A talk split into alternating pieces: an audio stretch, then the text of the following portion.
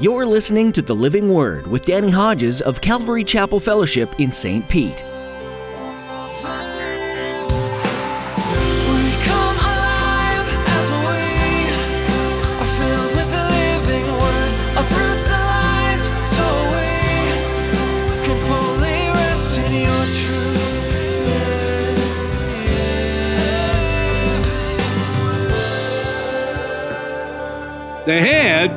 Represented ancient Babylon. This is King Nebuchadnezzar and the kingdom of Babylon. But Neb would need to know that his king and kingdom, well, it was temporary. Your days are numbered, and they were. Because history records for us that exactly what the dream foretold happened. The Medes and the Persians, the chest of arms and silver, they came in, conquered Babylon, and they ruled for a period of time, but their days were also numbered. As Pastor Danny begins his teaching today through the book of Daniel, he'll be explaining how important it is for us as Christians to understand prophecy and its fulfillment. The prophetic dream that God gave to Nebuchadnezzar was extremely detailed in explaining all the different kingdoms that would rise up. Scholars say there will be a kingdom that rises from the ashes of the Roman Empire in Europe, and that the Antichrist will come from it. All the more reason for you to keep your eyes focused on the second coming of the Lord. Now, here's Pastor Danny in the book of Daniel, chapter 2, as he begins his message Daniel Overview.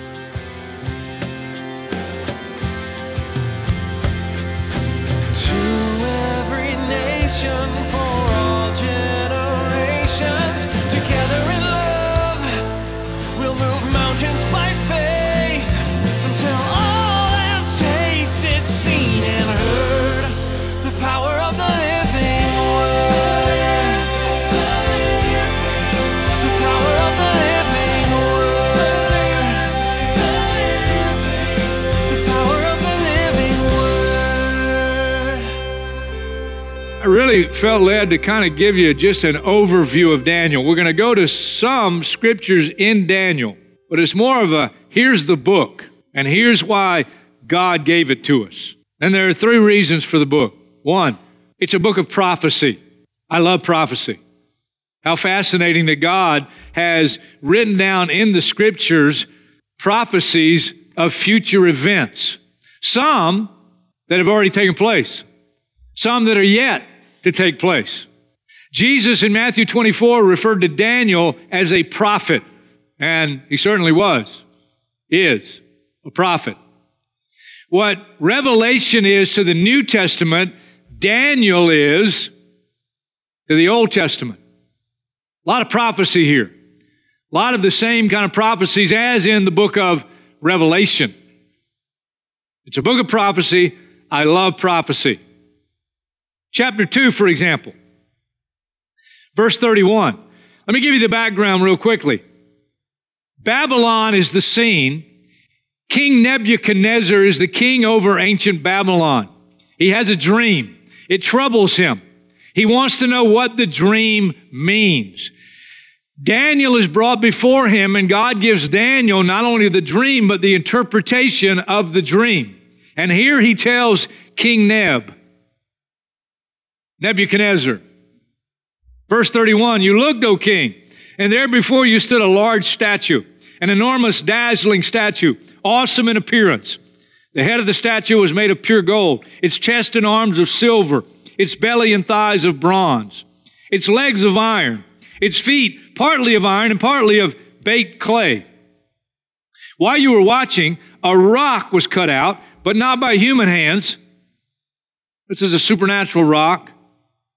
It struck the statue on its feet of iron and clay and smashed them. Then the iron, the clay, the bronze, the silver, and the gold were broken to pieces at the same time and became like chaff on a threshing floor in the summer. The wind swept them away without leaving a trace. But the rock that struck the statue became a huge mountain and filled the whole earth. It's a prophetic dream.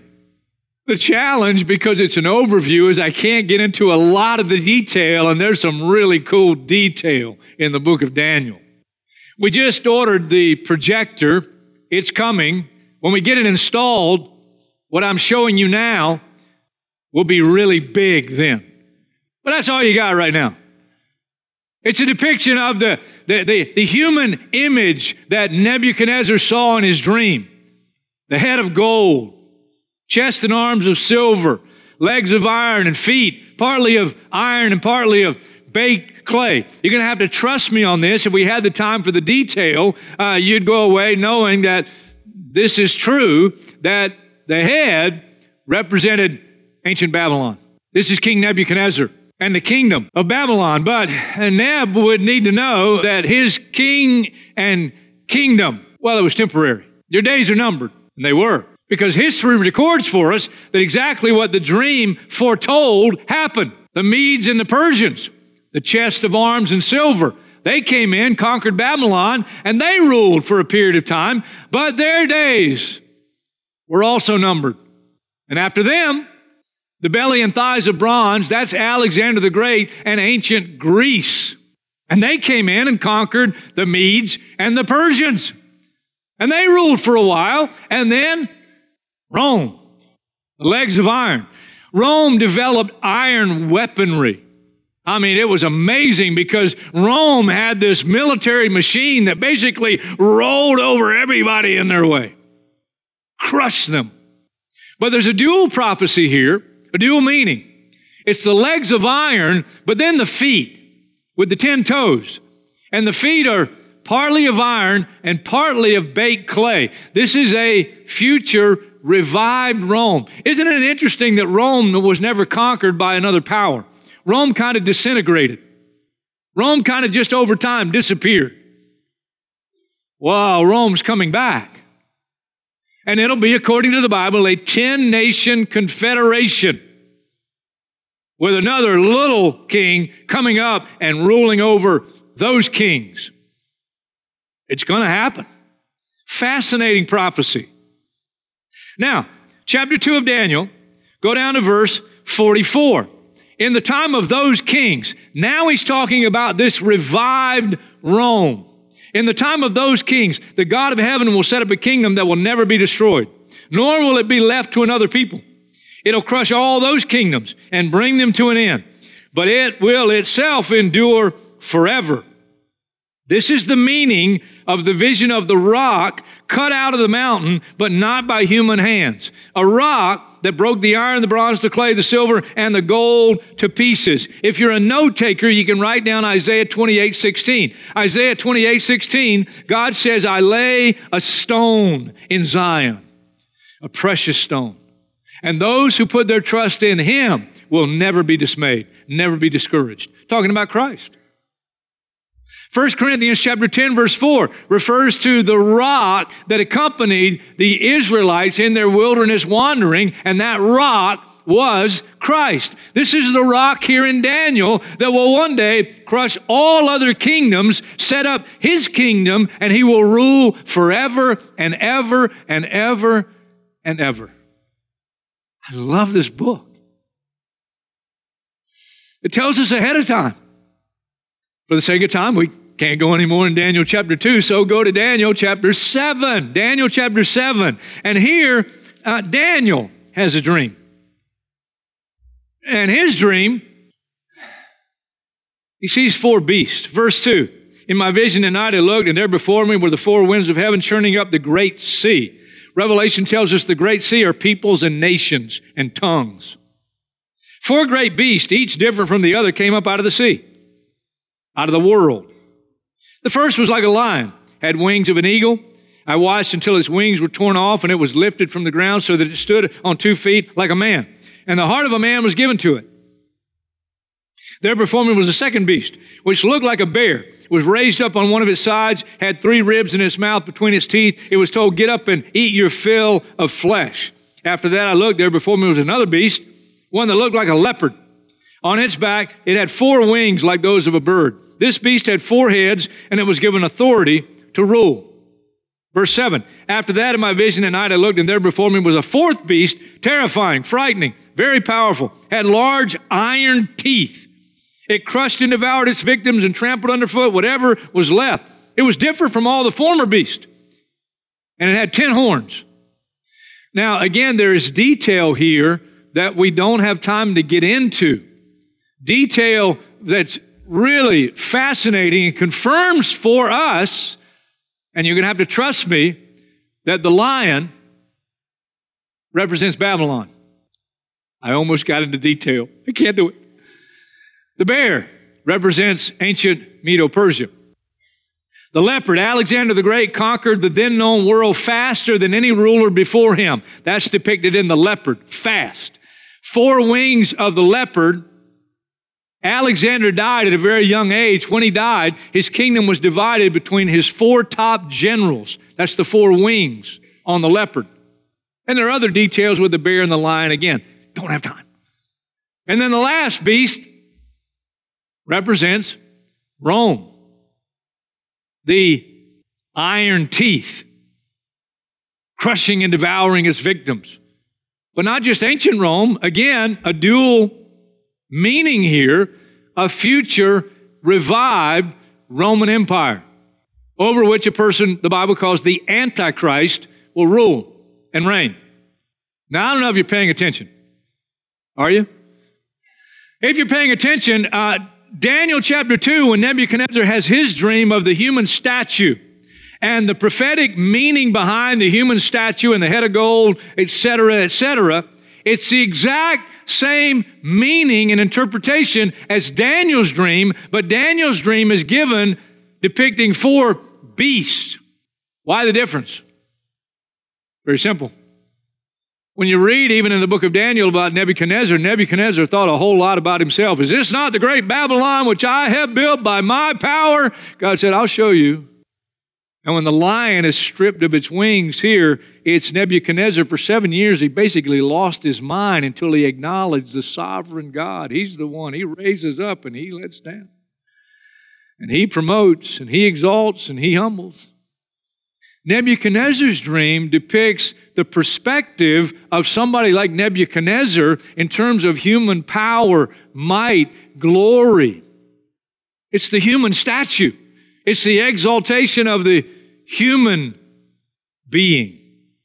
Daniel's dream is heaven's perspective of kings and kingdoms that do not acknowledge, revere, and submit to the God of heaven. They are beastly and their days are numbered, and they will fall. Daniel 2, Nebuchadnezzar's dream. Daniel 7, Daniel's dream. Same meaning, same interpretation. Now, Daniel chapter 9, verses 25 to 27, one more fascinating prophecy where Daniel is given a prophecy about 490 years of human history. At the end of the 490th year, Jesus returns, sets up his kingdom. But the years are broken up. And one very significant break is after the 483rd year fulfillment, which has been fulfilled. It has been fulfilled. Because at the 483rd year, the anointed one, Messiah, the Christ, will be cut off. That's the cross. And there's a pause in the prophecy between the cross and the beginning of the final seven year period 483 years, the cross, seven years, the great tribulation. That's what the Bible calls it. Yet future. And this time not predicted, not revealed by the Old Testament prophets and saints, but now the New Testament through men like the Apostle Paul, we know we're living in what's called the church age. The cross, 483 years prophecy fulfilled. Seven years, yet future, could happen anytime. Beginning of the Great Tribulation. I believe the rapture of the church takes place before the Great Tribulation, but you're getting way ahead of me. Fascinating prophecy. It's a book of prophecy.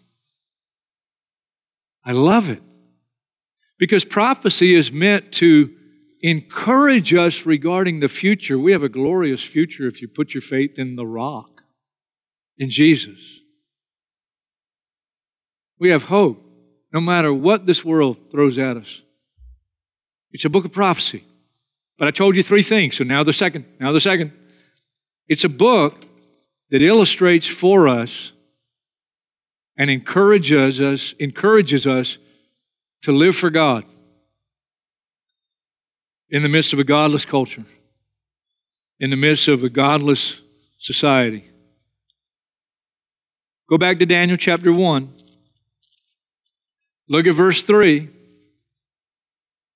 Then the king ordered Ashpenaz, chief of his court officials, to bring in some of the Israelites from the royal family and the nobility, young men without any physical defect, handsome, showing aptitude for every kind of learning, well informed, quick to understand, qualified to serve in the king's palace. He was to teach them the language and literature of the Babylonians. The king assigned them a daily amount of food and wine from the king's table. They were to be trained for three years. And after that, they were to enter the king's service. Verse 6 Among these were some from Judah Daniel, Hananiah, Mishael, and Azariah. The chief official gave them new names. To Daniel, the name Belteshazzar. To Hananiah, Shadrach. To Mishael, Meshach. And to Azariah, Abednego. Why are they in Babylon? Because Babylon has conquered Israel.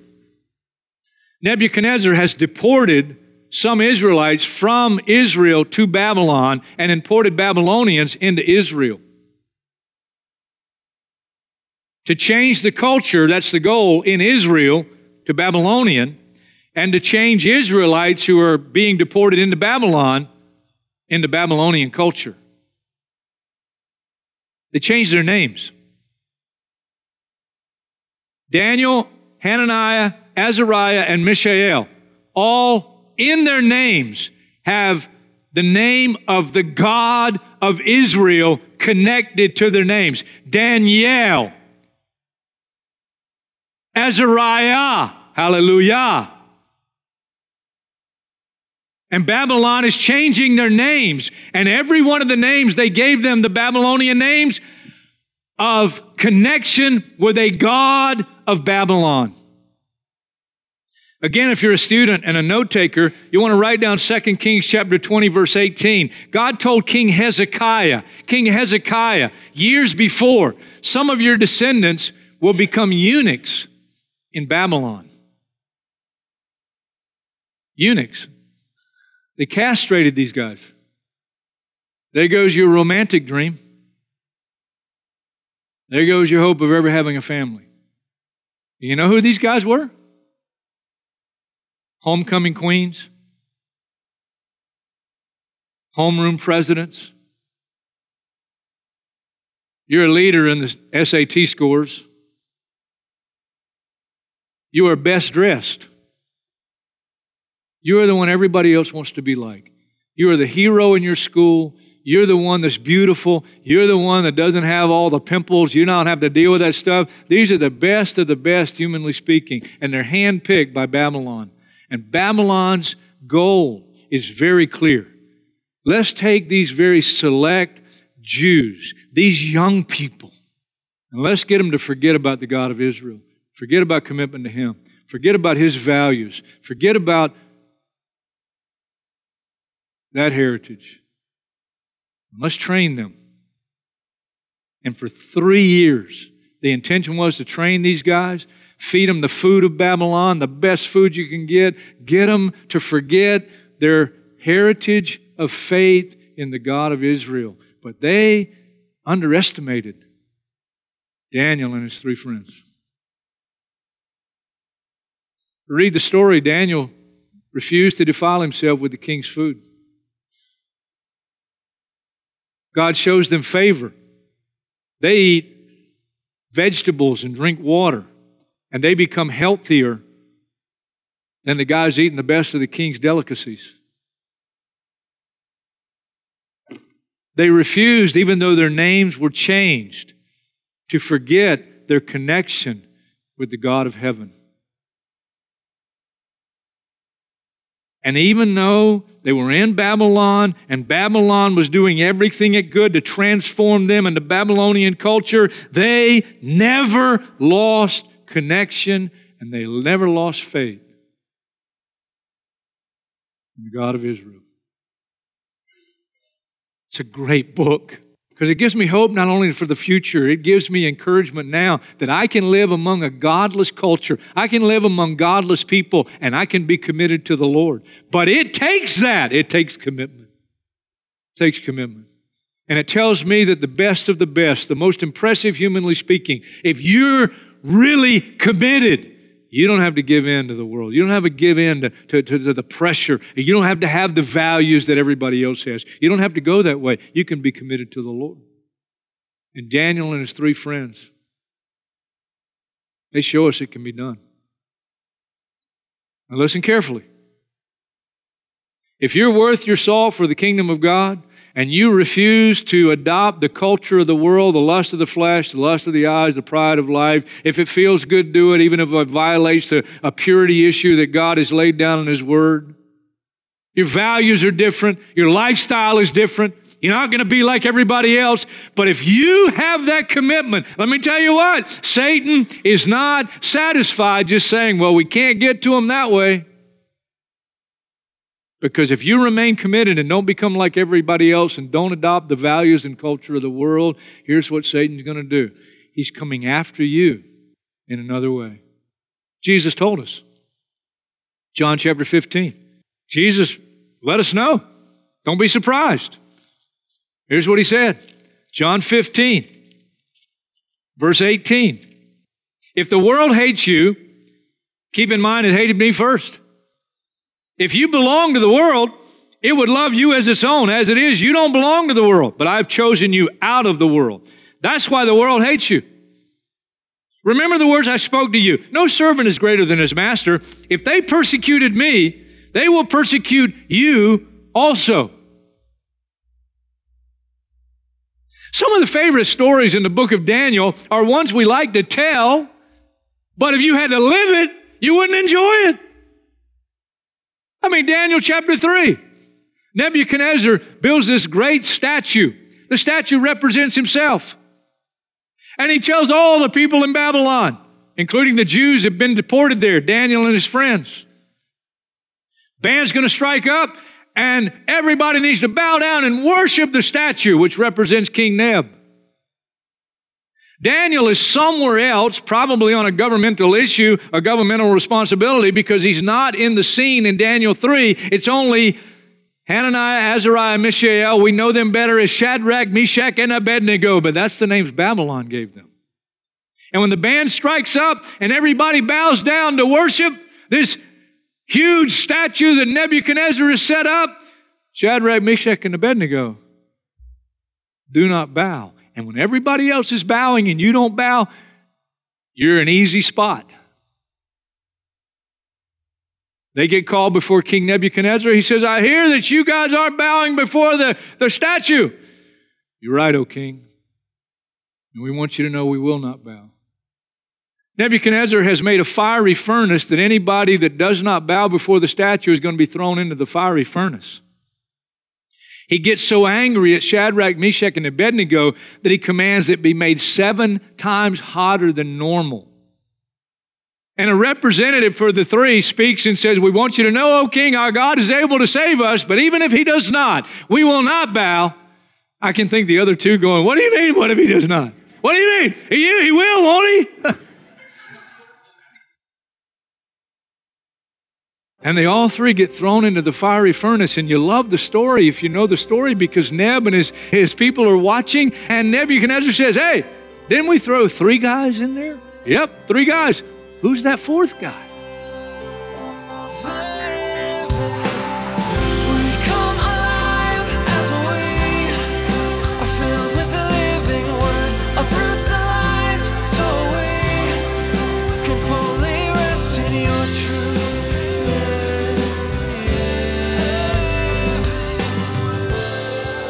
For joining us today to study the Old Testament on the Living Word. You may have thought that this section of the Bible isn't relevant in a world that Jesus has redeemed, but we hope through this study that you've changed your opinion. There's plenty to learn from Old Testament books, the people within, and the ways that God reveals himself. The God you meet in the Old Testament is the same one who created you, and the same one who's governing your life right now. If you'd like to explore more teachings from this Gleanings from the Old Testament series, you can find them online at ccfstpete.church. Just click on Sermons. You'll be redirected to our YouTube page, where you can watch a number of teachings from Calvary Chapel Fellowship and subscribe to our channel. Come connect with us on social media as well. You'll find the Living Word on Facebook, Instagram, and Twitter, and you'll be able to jump into the conversations there. If you happen to be in the St. Petersburg area, we'd love to meet you. You're invited to join us for our weekly services at Calvary Chapel Fellowship. We meet Saturday at 6 p.m. and Sunday at 9 or 11 a.m. We're excited to welcome you into our family of faith. You'll find directions and more information at our website. Again, that's ccfstpete.church. That's all we have for today. Tune in next time for more on the Living Word.